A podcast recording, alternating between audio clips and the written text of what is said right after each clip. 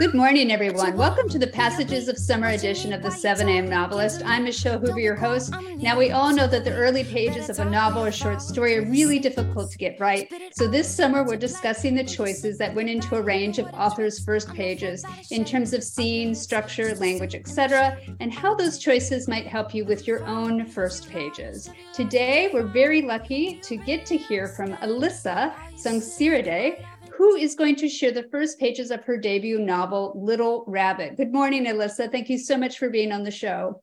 Hi, thanks for having me, Michelle.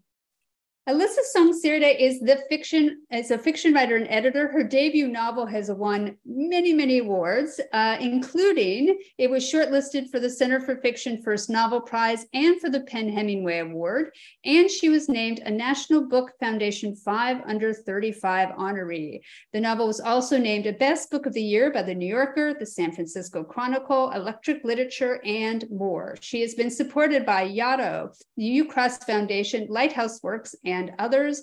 And she is an editor for Electric Literature. All right, Alyssa, thank you again for being with us. Can you give us an overview of your debut novel so we have some sense of, of the full storyline as we look at these first pages? Sure. Yeah. So my novel follows a young, unnamed writer. She's in her early 30s. She's not named until a certain point in the book, um, who ends up in this like really intense um, relationship with an older male choreographer. Most of her relationships have been with women up until this point. Um, so the the um, to fall into this relationship has been really shocking to her. And so the novel's kind of dealing with her feelings about that, her friends' feelings about that, um, and what she's going to do with this discovery about herself. Right, excellent. Okay, let's hear these pages. Again, we have the link to these pages um, up on the podcast notes so that you can follow along as she reads. Okay, great. Um, so, chapter one. Um, okay. She wore the same outfit as all the other dancers on stage, a plain leotard cut to show mus- muscle flexed tight around bone. But unlike the others, she wore her hair loose and swinging, and that's how I knew she was special, a lead. I bought a ticket to the performance even though I didn't know anything about dance, but I knew the director of the company, the choreographer. We'd been at a residency together in the Northwoods of Maine, where I'd finished the edits for my first book. But I didn't know him well, hadn't talked to him much. He'd annoyed me, dominating dinner with stories about his dance career, about becoming a choreographer. I'm not good at being someone else's puppet, he would say. I'm better at running the show. So I was surprised when, a little less than a year after our time together, he emailed to say that his company was coming up to do a few shows in Boston. It'd be nice if I could make it, he wrote, to catch up. I didn't reply, but still, I bought the cheapest ticket and caught the crowded T after work, ferried over the river into the glass and lights of the city. Leaving the station, I crossed the dark common and searched for the right spot in the bright bowels of the theater district. Slipping into the back of the auditorium, I expected to be confused, to not understand. I hadn't expected to be hollowed out and gutted, watching the long haired dancers swirling in the middle of the others. The surrounding performers stayed small and muted, offsetting her dynamic turns and leaps. Her spine curved, all coiled power, bright energy spitting from her fingers, her hips, and her feet. The pit of my stomach pulled up to my ribs, following her, reacting, Watching her taught me something I would need years to learn how to say. We're alone in a body, I thought. Our forms are hollow shells until our souls came to fill them. Then we bumbled, lost to each other, separate and apart. After the performance, I moved the crowd to leave, but then I saw the choreographer. He stood alone, watching the flow of spectators drifting toward the door. Straight backed, alert, his training and discipline marked his body even when he thought he was alone. He wore his black clothing like camouflage, the beauty almost hidden until your intention, attention engaged. Then the noticing, the understanding, the elegance emerging from the build of his bones. I cut across the flow of people toward him. When he first saw me, his face didn't react, my identity failing to register. I panicked. Maybe he wouldn't remember me and I'd look like a fool. But then his expression broke into recognition. He smiled and hugged me so lightly, his arms barely pressed down on my puffy coat. You didn't reply, he said. I thought maybe you'd moved, that you wouldn't come. Sorry, I forgot, I said. It was wonderful. Thanks for inviting me. His attention locked on me, letting go of the other people in the room. He kept brushing his hair back. What have you been up to? He asked, since Maine. Working, I said. What about you? We just wrapped a European tour. Standing in the stark modern theater lobby, I began to feel irradiated by his in the world glamour, a different him from the one at the rural residency. He looked right in that space, austere and clean. With him, I began to feel like the wrong species of animal, all slump backed and shabby. I didn't have much time to feel awkward, though. Behind him, a hidden door cracked open and the dancers slipped out, washed and freshly clothed. Wonderful, he said, stepping aside to let us face one another. I'd like to introduce you. He told them my name, how we knew each other, Maine. A wonderful writer, he said, and I grew hot, but she was always running off to work. Our nickname for her was Little Rabbit. I felt annoyed all over again. Why did he have to tell them that? Maybe coming by was a mistake. The lead dancer stood at the back of the group, her long hair spilling over the shoulders of her faux leather coat. She's going to freeze, I thought.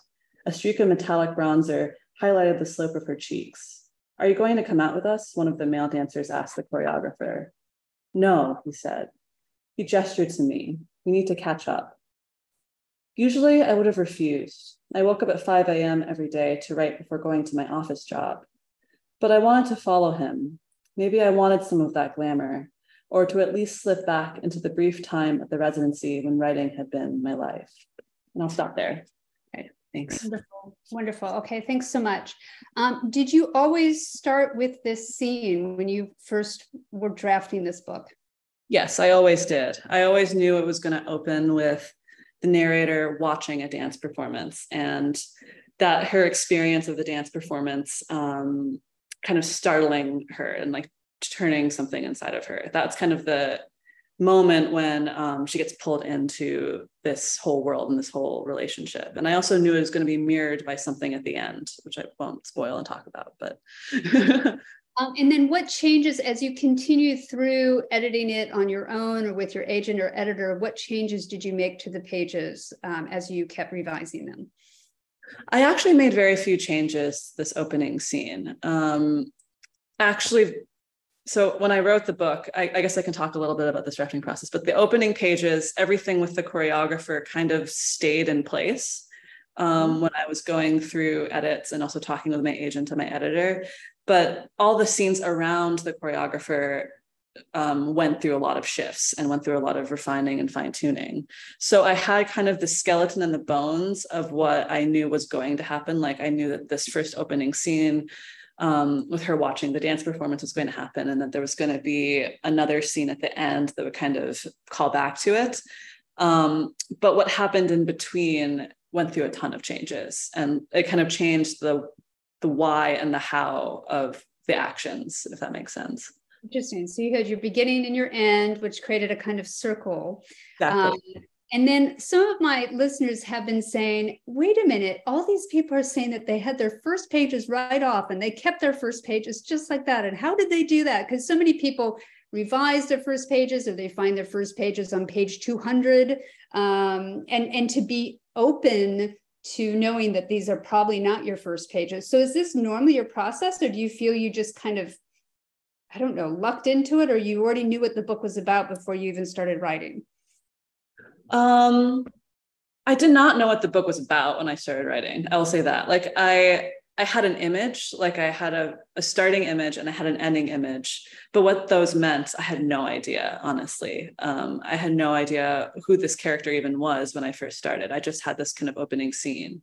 So that was sort of actually the exciting thing about putting it down on the page and not knowing what was going to happen or where it was going to go. I was kind of like learning this character at the same time as the reader sort of discovers the character. Like I kind of got familiar with her in that sort of same time frame if that makes sense. Maybe a little bit longer because it took a really long time to draft the book. What was your process? How long did it take you?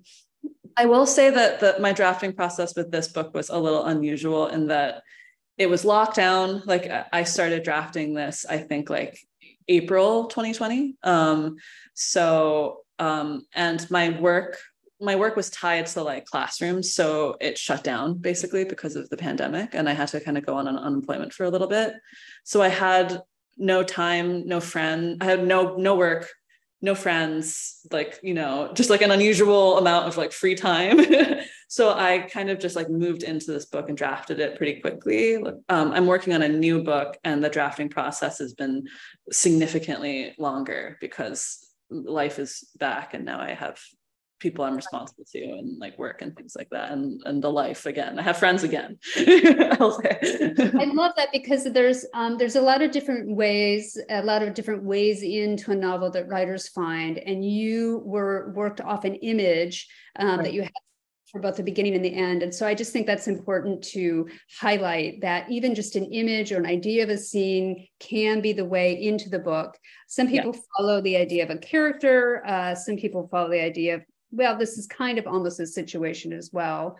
Um, but the idea that you didn't know the character and you wrote to find her, which again, as you said, is also the reader's experience. We're reading to understand her and find her. So there's kind of that mystery of who she is there that you are trying to discover as you write, and the reader is trying to discover as they read. Um, and then how many how many drafts? So I'm assuming, you know, well, I guess it takes us several drafts to really understand who our characters are. When did you feel like you really got her on the page? When did you feel like you really understood her?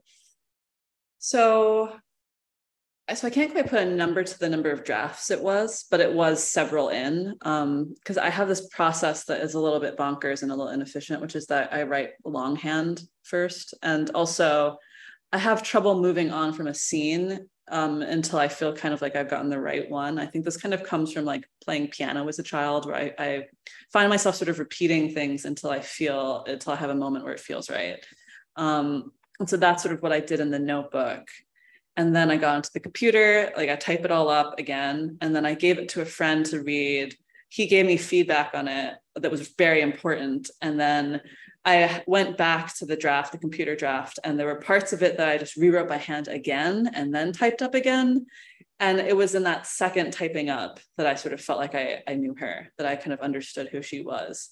But she she kind of immediately sort of surprised me or felt like her voice and her personality felt very strong kind of from the get-go but i just didn't know what that was, where it was going to lead me or or or what that was going to result in um, right yeah. And um, i you know i love the the long hand is is a, wonderful way cognitively to kind of slow yourself down and, and to to understand eh, just attach to your process in a different way. And then the typing up i think forces you to defamiliarize yourself with the original that you had and kind of revisit it again. I mean why why for you is the long hand important for you longhand is important for me in that first of all it cuts through some of my anxiety. I think when i'm typing on a computer there is a little bit more of an expectation that it needs to like look really good or sound really good. It looks a little bit more like a finished product whereas like my messy notebook it feels much more private. Like you know my my handwriting is really bad. It's really hard to sh- I, I can't like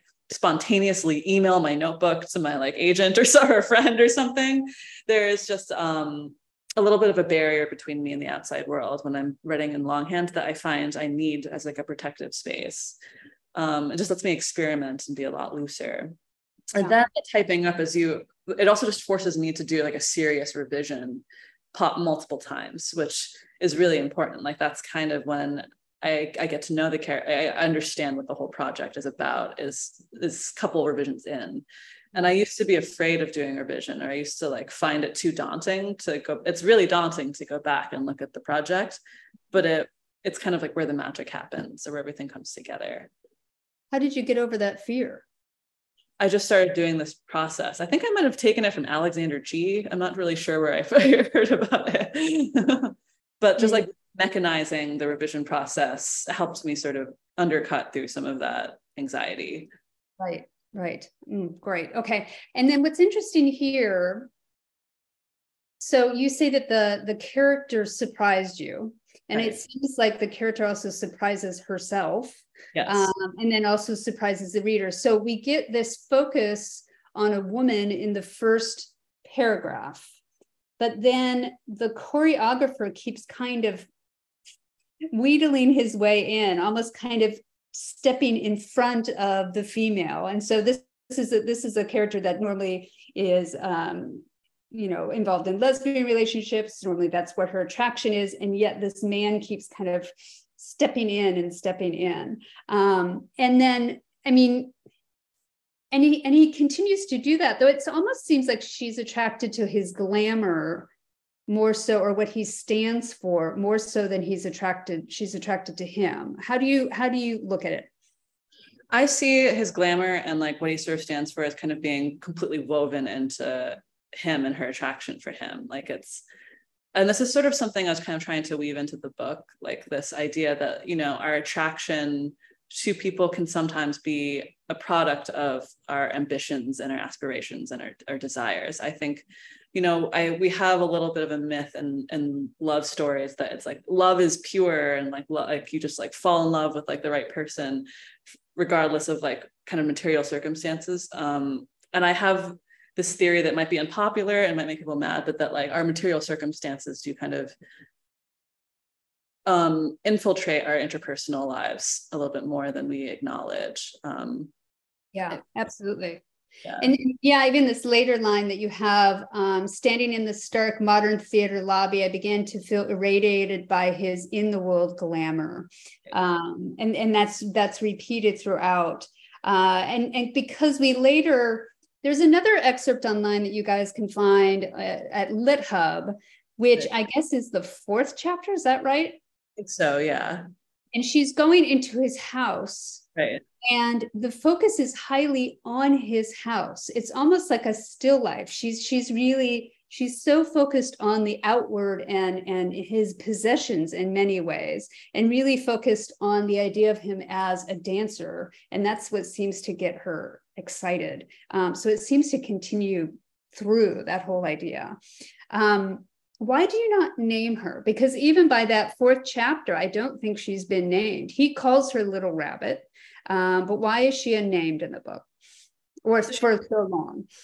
So she's unnamed for most of the book because I had this idea that a lot of the drama of the book was going to be internal and it was going to be about her figuring out who she is within this relationship and also like her figuring out who she is within the relation like her friendships with the relationship she's bringing from outside and that you know the person we present to other people is not always the same as the person we present to ourselves or the person that we present to the public. Like you have all these different kind of versions of yourselves that are affected by the chemistry of like another person. Um you know i that's this is how i kind of think of the self is that it's like a squishier um version than than maybe some other people might think. And mm-hmm. that like the self she is with him is not the kind of the public facing self that she's presented throughout her whole life. It's a different version that she's trying to understand. And that she can't bring in that public self until she's kind of resolved something about their internal relationship. So they call each other by so he is also unnamed throughout most of the book. They kind of only through a lot of the book um, they're only kind of known by the names that they have for each other or the way that she thinks of him because she's just still sorting out this internal conflict. Mm-hmm. And then you also talked about so before we started recording, we were talking about well, which pages are you going to read? Right. Yeah. And I said, well, the whole shtick of the show is to read the first pages. Um, but what's on LitHub is from the fourth chapter. Right. And then what you oftentimes read in front of audiences, you, I think was from the second chapter you said. So why, why, you know, normally we're like, oh, these first pages have to be perfect. They have to be the thing that draws in the reader. And yet you kind of veer from that. Uh, and, and the choice for LitHub veered from that. So can you talk about that? So, um, so the reason I read the second chapter, first of all, it was a little bit of a way to challenge myself because it has a sex scene and I didn't want to shy away from reading sex scenes. Like I wanted to kind of force myself to do something that would make me feel a little uncomfortable. Um, which results in me sometimes like stopping midway through a reading and being like, oh my God, what am I doing?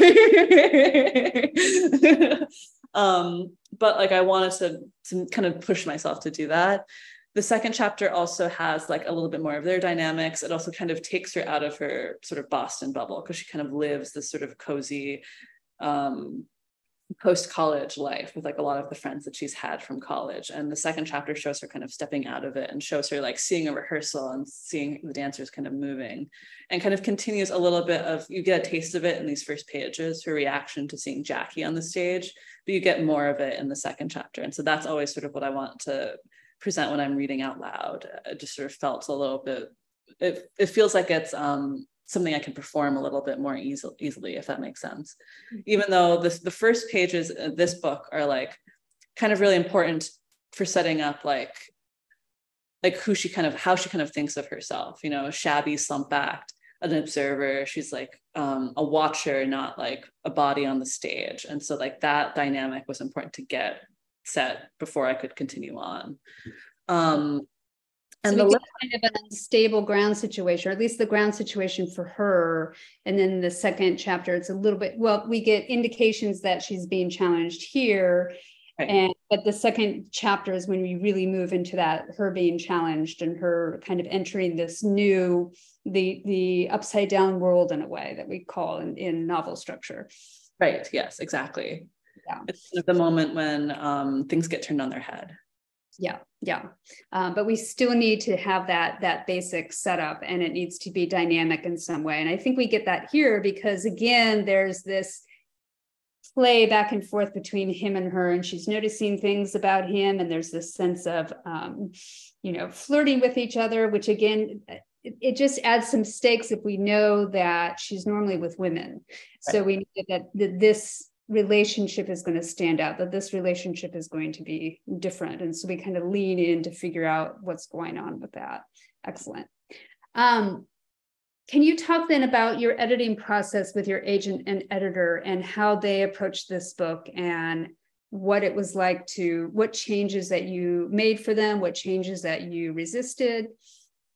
Right. Um, don't think there i don't think they actually suggested any changes that i resisted I, I, everything and part of that was like being in a debut and and and like talking to editors and picking the one that i like resonated with the most which is right. also really cool um and then the changes so as i said the stuff with the choreographer all felt sort of in place but the things with her friends and also how much we, we're going to show her own writing because um, i intentionally have like some of her own writing throughout the book and it's intentionally kind of bad.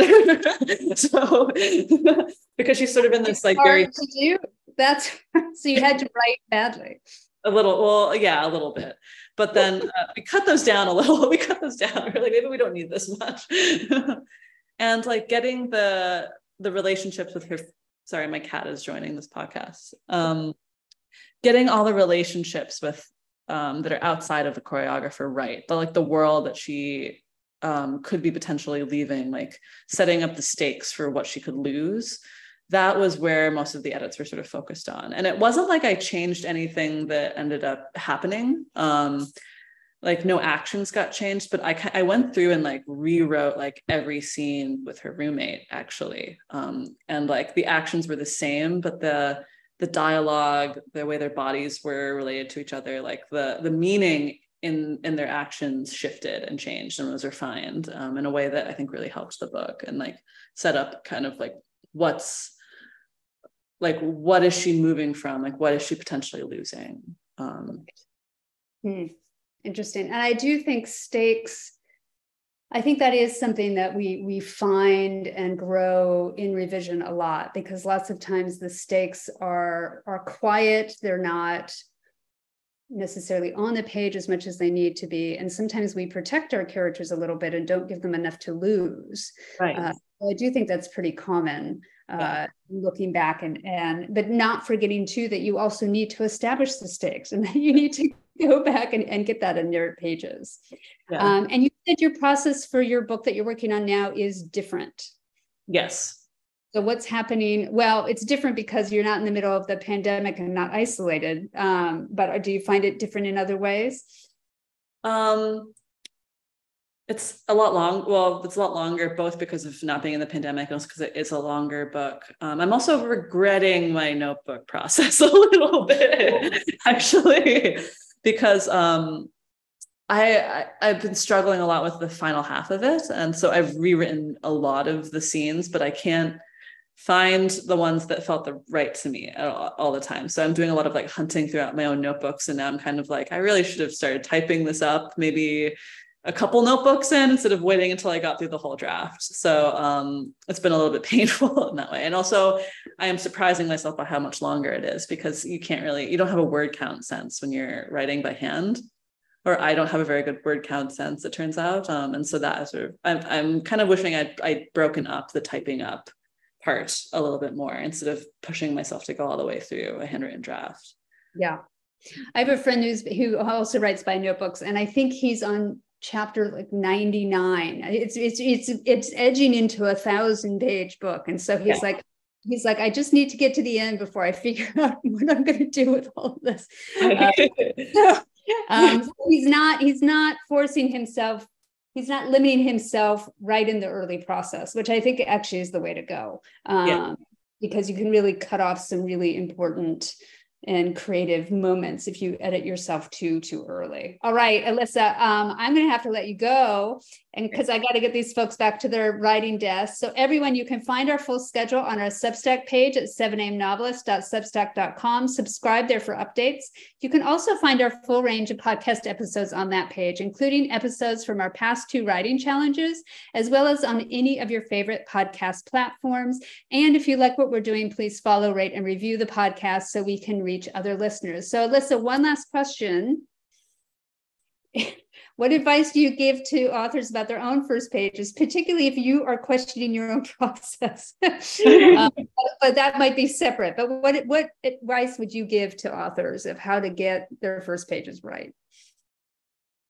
Um, get it down. Get I, I, even though I'm questioning my own process, I do think like getting it down um, as much as you can and not worrying about it until later. Just knowing that like getting it just right is future use problem and future you is going to have like a whole host of information that you currently do not have and just trusting that and trusting like you're going to be when you get to um, the end of the book or the, the moment that you'll know it's time to like go back and start refining is which is the answer that I normally get from people. And yet I always wonder about the anxiety of letting the unperfected sit. Um, and so you yourself said that you, from your piano practice, like to rewrite a lot of your scenes to kind of get them down. So how does that work in with finding your first pages or, or working with your process?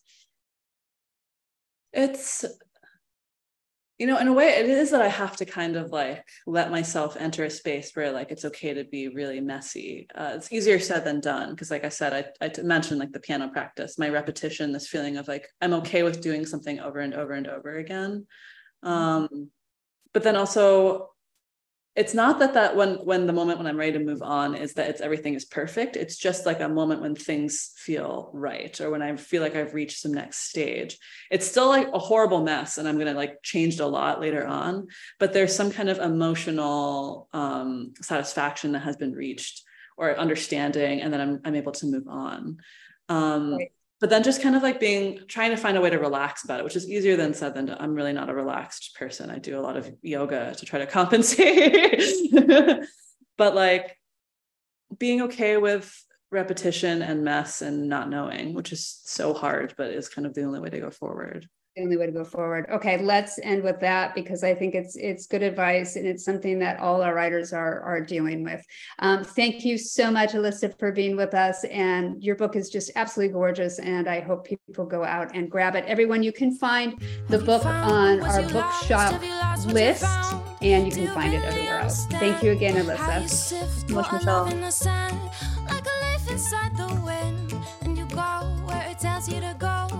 but you never